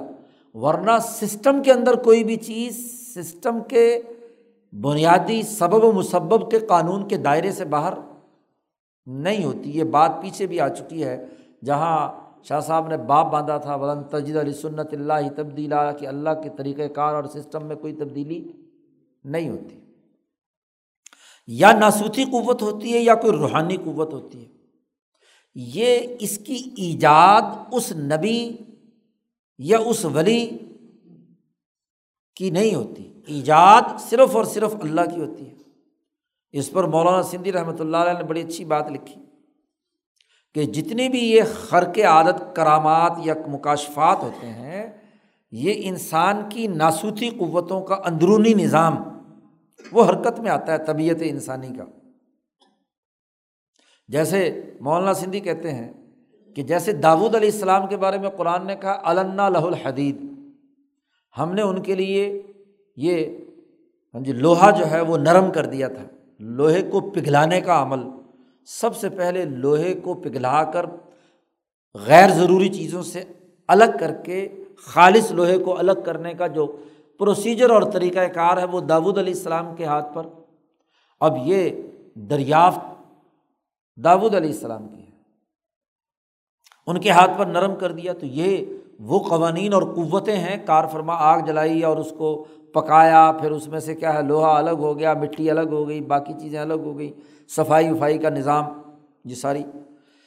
یا جیسے نبی اکرم صلی اللہ علیہ وسلم قوائے روحانیہ، جیسے شق قمر کا معجزہ جو نبی اکرم صلی اللہ علیہ وسلم کے ہاتھ سے اشارے سے ہوا کہ چاند دو ٹکڑے ہو جاتا ہے اور مکے والوں کو نظر آ جاتا ہے کہ چاند دو ٹکڑے ہو گیا۔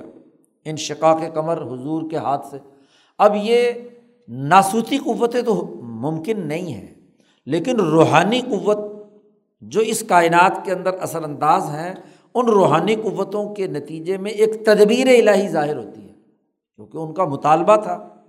تو اس مطالبے کے لیے، ان پر حجت پوری کرنے کے لیے تدبیر الہی ہے۔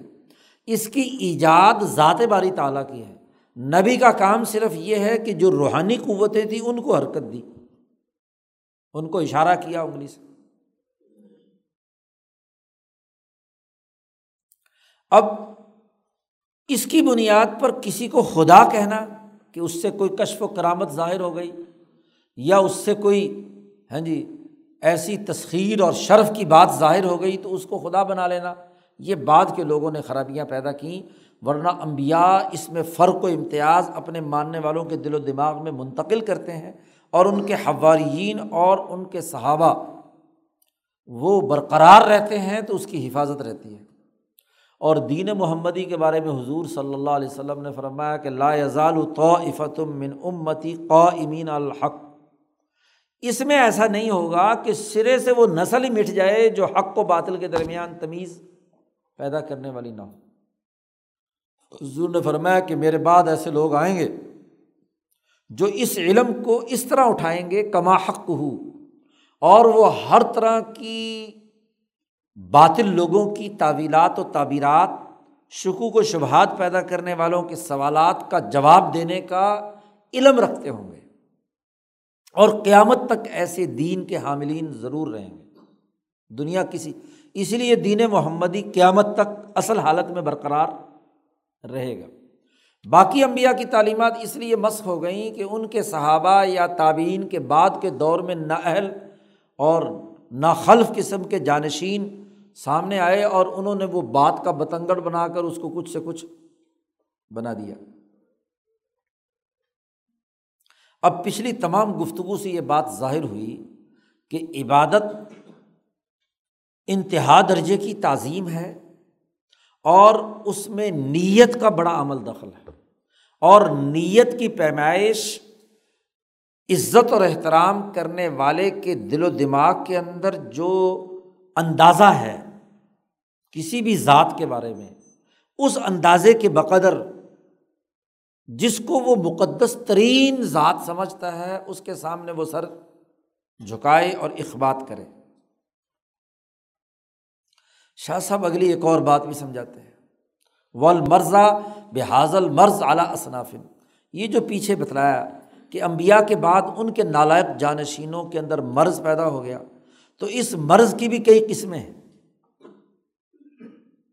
پہلی قسم وہ کہ جو اللہ کی جلال اور اس کی عظمت کو بالکل بھول گئے۔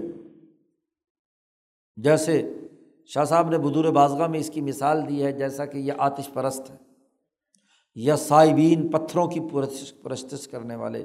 وہ اللہ کے جلال اور عظمت کو مکمل بھول گئے۔ وہ عبادت کرتے تھے صرف اور صرف اللہ کے شریک جن کو انہوں نے قرار دیا تھا، پتھر یا بت۔ ولا یرف حاجت اللہ علیہم لا یلتفید اللہ اصلاً ایک لمحے کے لیے بھی اللہ کی طرف ان کی توجہ نہیں ہوتی تھی۔ پھر یہاں ایک بڑی اہم بات کہی شاہ صاحب نے وہ ان کان عالم بن نظر البرحانی اگرچہ عقلی دلائل کے طور پر یہ بات جانتے تھے ان کے اوقلا کہ وجود کا سلسلہ ذات باری تعالیٰ پر ایک خدا پر واجب الوجود پر ختم ہوتا ہے، ایک ہے نظر برہانی سے یعنی منطقی دلائل سے کسی علم کا حصول۔ اور ایک ہے اس منطقی دلائل کی بنیاد پر آپ کے وجود پر وہ کیفیت جو کسی کو عظیم سمجھ کر اس کے سامنے جھکتی ہے۔ اب یہ جتنے فلاسفہ یونان یا توران یا ہندوستان، یہ سب کے سب عقلی طور پر تو مانتے ہیں کہ اللہ ایک واجب الوجود ہونا چاہیے، اس کے دلائل بھی ان کے پاس ہے ایک واجب الوجود ہے، باقی سارے ممکن الوجود ہیں۔ اور یہ امکانیات کا سارا سلسلہ جا کر واجب الوجود پر، کیونکہ اگر وہ نہ مانیں تو ان کے اپنے عقلی دلائل کے مطابق یا دور لازم آئے گا یا تسلسل لازم آئے گا۔ انہوں نے کہا دونوں چیزیں باطل ہیں۔ عقلی طور پر یہ بات درست نہیں ہو سکتی کہ سائیکل دوبارہ واپس آ کر آ جائے اور بس وہی سائیکل۔ اس سائیکل کو بھی تو کوئی گھمانے والا ہوگا۔ جی۔ تو تسلسل بھی نہیں ہو سکتا۔ یہ بھی نہیں۔ تو ضرور کہیں نہ کہیں ایسا اینڈ مانیں گے کہ اس سے آگے وہ سلسلہ نہیں چلے گا۔ جو از خود ہوا تھا، واجب الوجود تھا۔ تو عقلی طور پر تو مانتے ہیں۔ لیکن ان کے دل، دماغ، ان کے وجود پر اس کی عظمت نہیں بیٹھی۔ تو علمی طور پر ماننا اور بات ہے۔ اور اپنے وجود پر اس کو کیفیت کے طور پر طاری کرنا یہ اور بات ہے۔ تو شاہ صاحب کہتے ہیں کہ ایک تو وہ لوگ ہیں اس مرض کے مریض کہ اللہ کی طرف ان کے قلب کی کبھی توجہ ہی نہیں ہوئی۔ ان کی تمام تر توجہات، مثلاً یہ فلاسفہ یونانی اقول اشرا یا دسویں عقل کو ہی سب کچھ سمجھتے تھے کہ یہ عقل فعال ہے، یہی سارا کام کر رہی، بس اسی میں الجھے رہتے تھے۔ تو اللہ کی طرف ایک لمحے کے لیے بھی واجب الوجود کی طرف توجہ نہیں ہے، بلکہ انہوں نے کہا جی بس وہ تو انگلی لگا کے کائنات کا بٹن آن کر دیا، بنا دی کائنات اور بٹن آن کر دیا، اس کے بعد وہ تو فارغ ہو کر ختم۔ اب وہ جو عقل عاشر یا دسویں عقل ہے، وہی کائنات کا سارا نظام چلا رہی ہے۔ اور پھر اسی کے اوپر ساری عقلی بنیادیں۔ ایک وہ ہے۔ دوسرا طبقہ وہ ہے۔ کہ جو جن کا پیچھے تین کا تذکرہ ہوا مشرقین مکہ تھے، یہود، نصارہ اور منافقین تھے، تو ان کے بارے میں یہ ہے کہ یہ یہ تو اعتقاد رکھتے تھے کہ اللہ جو ہے وہی سید ہے، وہی مدبر ہے۔ لیکن کیا ہوا؟ اس اللہ نے کچھ الوحی اختیارات یا شرف اور بزرگی کے اختیارات یا لباس خلات وہ اپنے کچھ بندوں کو عطا کر دی۔ اور وہ بعض بعض کاموں کے اندر وہ آل نال ہے متصرف ہیں، خود جو مرضی کام کریں۔ اور ان کی سفارش کو اللہ کبھی رد نہیں کرتا، ان کی سفارش کو ضرور قبول کرتا ہے۔ ان کا خیال یہ تھا کہ جیسے شہنشاہ مطلق اپنے کسی علاقے کی ایک ریاست یا کسی ضلع یا کسی صوبے یا کسی علاقے کو کسی ذیلی بادشاہ کے سپرد کر دے کہ لو بھی تو جو مرضی کرتا رہے۔ اور اس مملکت کی تدبیر اس کے سپرد کر دے، بڑے بڑے کام تو خود ہی کرے، چھوٹے چھوٹے کام نیچے اہلکاروں کے سپرد کر دے۔ اور اس وجہ سے ان کی زبان پر بھی یہ بات ہو کہ یہ بھی ہیں تو ویسے اللہ کے بندے، لیکن یہ اللہ کے برابر اختیارات کے حامل ہیں۔ اور اسی کی بنیاد پر وہ اللہ کا بیٹا کہیں گے، اللہ کا محبوب کہیں گے۔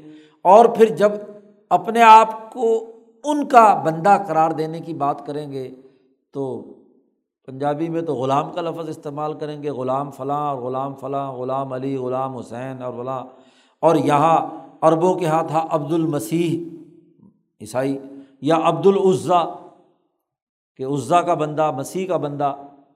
اور یہاں ہمارے یہاں غلام کا چکر چلتا ہے۔ تو گویا کہ اس کو اختیارات کا مالک سمجھ کر ایک درجے میں اس کی غلامی یا اس کی عبادت کا اعلان کرتے ہیں۔ شاہ صاحب کہتے ہیں کہ یہ مرض وہ تھا جو یہودیوں نسرانیوں مشرقین اور دین محمد کے آج ہمارے زمانے کے منافقین میں بھی پایا جاتا ہے۔ اس کی تفصیلات الفوظ القبیر میں آپ نے سنی ہوں گی۔ بعض الغلات من منافقی دین محمد صلی اللہ علیہ وسلم یومنا حاضہ ہمارے آج اس زمانے میں شاہ ولی اللہ صاحب کہتے ہیں کہ غالی قسم کے جو دین محمدی کے منافقین ہیں، ان کے یہاں بھی پایا جاتا ہے۔ وہ بھی پیرا دتا۔ اللہ دتا کے بجائے وہ پیرا دتا بن جاتا ہے۔ پیر بخش، پیر نے بخشا تھا۔ تو وہ اس کے ساتھ ہاں جی کوئی نہ کوئی اس کی مناسبت پیدا کر دیتے ہیں۔ اور اس کی غلامی اور اس کے تابع ہونا، اس کی شرف اور عظمت کو اسی درجے میں اختیار کرنا، یہ ان کے ذہن میں پایا جاتا ہے۔ شاہ صاحب کہتے ہیں، ولما کا نہ مبلت تشریح علی اقامت المزنہ مقام الاصل عدہ اشیاء محسوس مضان الاشرا کی کفر جب تشریحی نظام سسٹم بنایا جائے گا، تو سسٹم نیتیں تو نہیں دیکھتا نا۔ اب عبادت کا آخری درجہ یا صحیح تعلق تو نیت سے ہوا۔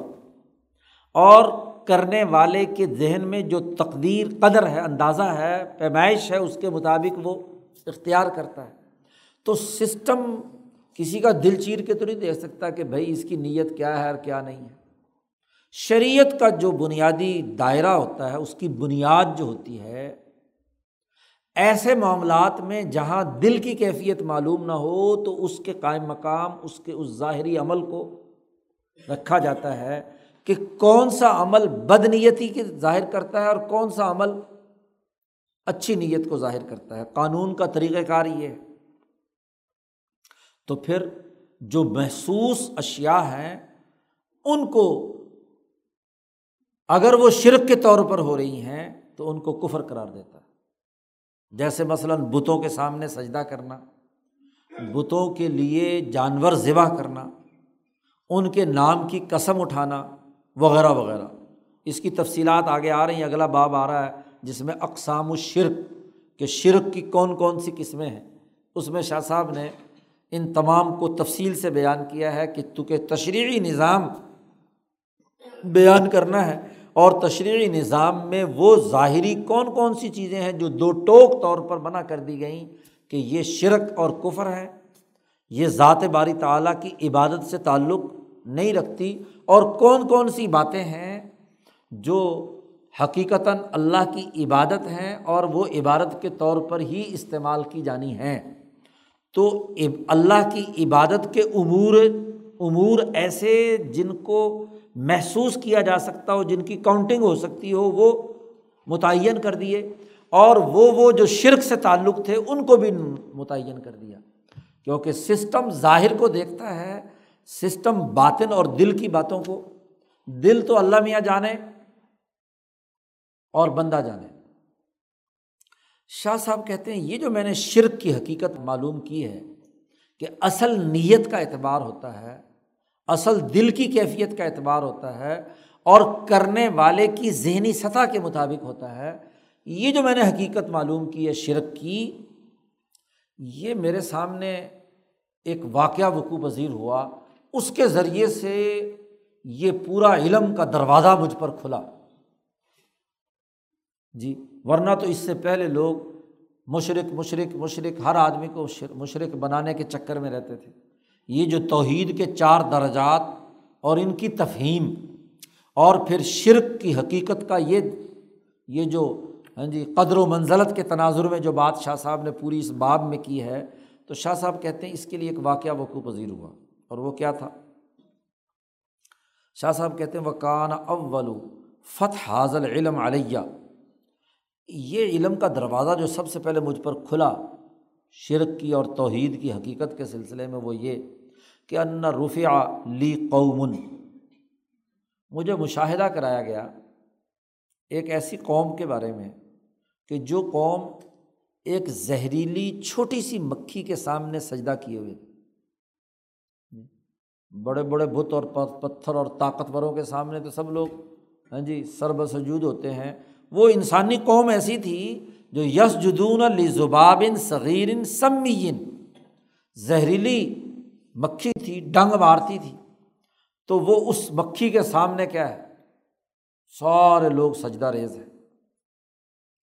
لا یزالو یو ہر کو ضمبہ ہو و اطراف ہو وہ زہریلی مکھی اپنی دم بھی ہلا رہی تھی۔ اور اپنے دونوں پر بھی ہلا رہی تھی۔ فنفی صفی قلبی حل تجد فیم ظلمت شرک شاہ صاحب سے کہا گیا کہ آپ ذرا اپنے دل کو متوجہ کر کے یہ جو سجدے میں پڑے ہوئے لوگ ہیں، ذرا ان کے قلب میں جھانکیے۔ کیا ان میں شرک کی ظلمت ہے؟ شرک کی ایک ظلمت ہے نا، ہر عمل کا ایک خاصہ ہے۔ جب ایک انسان گناہ کرتا ہے تو دل پر ایک سیاہ نقطہ لگ جاتا ہے، ظلمت کا۔ اچھا عمل کرتا ہے تو ایک اچھا۔ تو جو دلوں کو جاننے والے اور سمجھنے والے ہیں، وہ ان نورانی نکات کو بھی اور ان ہاں جی ظلمانی نکات کو بھی ادراک کر لیتے ہیں۔ تو شاہ صاحب کہتے ہیں، میرے دل میں یہ خیال ڈالا گیا کہ کیا آپ ان لوگوں کو جو سجدے میں پڑے ہوئے ہیں، اس مکھی کے سامنے ان کے دلوں میں جھانک کر دیکھیے۔ کہ کیا ان کے اندر شرک کی ظلمت ہے؟ وہ حل احاطت الخطیت بھی انفسم کیا شرک کے اس جرم نے ان کے وجود کو گھیرے میں لیا ہوا ہے؟ کیونکہ یہ تو سجدہ کرتے ہی اس پر اس کے لیے۔ کما تجد فی آبادت الاوسان جیسے شاہ صاحب سے کہا گیا کہ جیسے آپ بتوں کی پرستش کرنے والوں کو دیکھتے ہیں کہ ان کے اس شرک کے نتیجے میں ان کا پورا وجود جو ہے اس ظلمت کے اندر لپٹا ہوا ہوتا ہے۔ شاہ صاحب کہتے ہیں، جب میں نے غور کیا، ان کے دلوں میں دیکھا تو کل تو لا اجد فیم شرک کی ظلمت میں ان کے دلوں میں نہیں دیکھتا، نہیں پاتا۔ لن ہوں اس لیے کہ جال زباب قبل تن انہوں نے زباب اس مکھی کو خدا سمجھ کر سجدہ نہیں کر رہے، بلکہ اس مکھی کو اپنا قبلہ بنا لیا۔ یہ قبلہ سمجھ کر اس کے سامنے کیا ہے؟ سجدہ ریز ہے۔ اور ولم یخلی تو درجتا تزل بالخرا عجز و انکساری کا وہ درجہ جو ذات باری تعالیٰ کے لیے ہونا چاہیے وہ اس مکھی کی نسبت سے ان کے دماغ میں، کیونکہ وہ بہت چھوٹی سی بھی ہے، حقیر سی مکھی ہے۔ قیلا مجھ سے کہا گیا کہ فقط حدیت سر تم نے شرک کا راز پا لیا۔ تمہیں ہدایت دے دی گئی اس راز کی۔ شاہ صاحب کہتے ہیں، وہ دن تھا جو میرے دل میں یہ علم کا دائرہ وسیع ہوتا چلا گیا۔ اس دن میرا دل اس علم سے بھر گیا اور پھر میں اس شرک اور توحید کے مسئلے پر بصیرت من العمر اس پورے معاملے پر صاحب بصیرت بن گیا۔ اور وہ عرفت، اور میں جان گیا کہ توحید اور شرک کی حقیقت کیا ہے۔ شریعت نے اسی لیے توحید کے لیے کون کون سی چیزیں متعین کی ہیں؟ اور شرک کے موانعت کے لیے کون کون سی چیزیں متعین کی ہیں؟ اور اس بات کو بھی میں سمجھ گیا کہ عبادت میں اور تدبیر الہی میں آپس میں کیا ربط ہے۔ پیچھے توحید کے باب میں شاہ صاحب نے کہا تھا نا کہ یہ جو توحید کا تیسرا اور چوتھا درجہ ہے، ان کے درمیان تلازم طبیعی ہے کہ جب بھی تدبیر ذات باری تعالیٰ میں مانی جائے گی، جس میں بھی مانی جائے گی، عبادت اسی کی ہوگی۔ تو اگر مدبر السماوات والارض اللہ کو مان رہا ہے تو اس کی عبادت ہے۔ اور اگر وہ تدبیر یا سسٹم چلانے میں اللہ کے ساتھ کسی کو شریک مان کر عبادت کر رہا ہے تو وہ کیا ہے؟ شرک ہے۔ تو تین باتیں اللہ وجہ البصیرت مجھے معلوم ہوئیں اس کے بعد سے کہ توحید اور شرک کے درمیان فرق کیا ہے۔ یہ جو اسی باب میں ابھی شاہ صاحب نے بیان کیا۔ اور شریعت نے توحید کے لیے کون کون سے سسٹم کے امور متعین کر دیے ہیں کہ یہ یہ چیزیں توحید کے دائرے میں شمار ہوں گی اور یہ یہ چیزیں شرک کے دائرے کی ہوں گی۔ اور پھر تدبیر اور عبادت کے درمیان کیا تلازم طبعی ہے؟ تو اب حقیقت توحید و شرک تو اس باب میں آ گئی۔ اگلی دو باتیں شاہ صاحب اگلے دو ابواب میں بیان کریں۔ کہ شریعت نے شرک کے لیے کون کون سی چیزیں متعین کی ہیں اور توحید کے لیے کون کون سی چیزیں متعین کی ہیں۔ پھر اس کے بعد آگے جا کر ہاں جی عبادت کے درمیان اور تدبیر کے درمیان جو ربط اور تعلق ہے وہ۔ اب یہ گفتگو شاہ صاحب سے پہلے کسی نے اس انداز میں توحید و شرک پر نہیں کی۔ اور پھر اصل حقیقت تک نہیں پہنچے، ورنہ شرک کا ڈنڈا لے کر ہر ایک کو مشرق بنانے کے چکر میں لوگ رہتے تھے۔ شاہ صاحب نے سب سے پہلے یہ بات واضح کی کہ توحید کے چار درجے ہیں، دو درجوں پر ان لوگوں کا بھی اتفاق تھا۔ آخری دو درجوں میں کیا ہے؟ اختلاف تھا۔ تو یہ جو توحید کی اصل حقیقت معلوم کرنا اور پھر شرک کی اصل حقیقت معلوم کرنا، وہ مشرق کبھی بھی پہلی دو دائروں کے نہیں تھے۔ جی۔ وہ عقلی طور پر اگرچہ وہ مانتے تھے ہاں یہ الگ بات ہے کہ جیسے مجوسی یا فلاسفہ جو ہیں، وہ طبی طور پر ان کے اوپر وہ کیفیت تاری نہیں ہوئی، لیکن عقلی طور پر وہ مانتے پھر بھی ایک خدا کو، واجب الوجود کو۔ تو یہ جو شرک کی اصل حقیقت، شاہ صاحب نے یہاں تفصیل سے بیان کی، اب تک دو بابوں میں۔ یہ شاہ صاحب کہتے ہیں، مجھے اس کا پہلا دروازہ اس مکھی کی عبارت کے تناظر میں اللہ نے سمجھایا اور اس سے یہ میرے سامنے یہ حقیقت کھل کر آئی۔ تو یہ ایک وسیع علم شاہ صاحب کہتے ہیں مجھے عطا کیا گیا۔ سمجھ میں آ گئی تو اچھی بات ہے، ورنہ تو برکت کے لیے پڑھ لیا۔ اللہ وسلم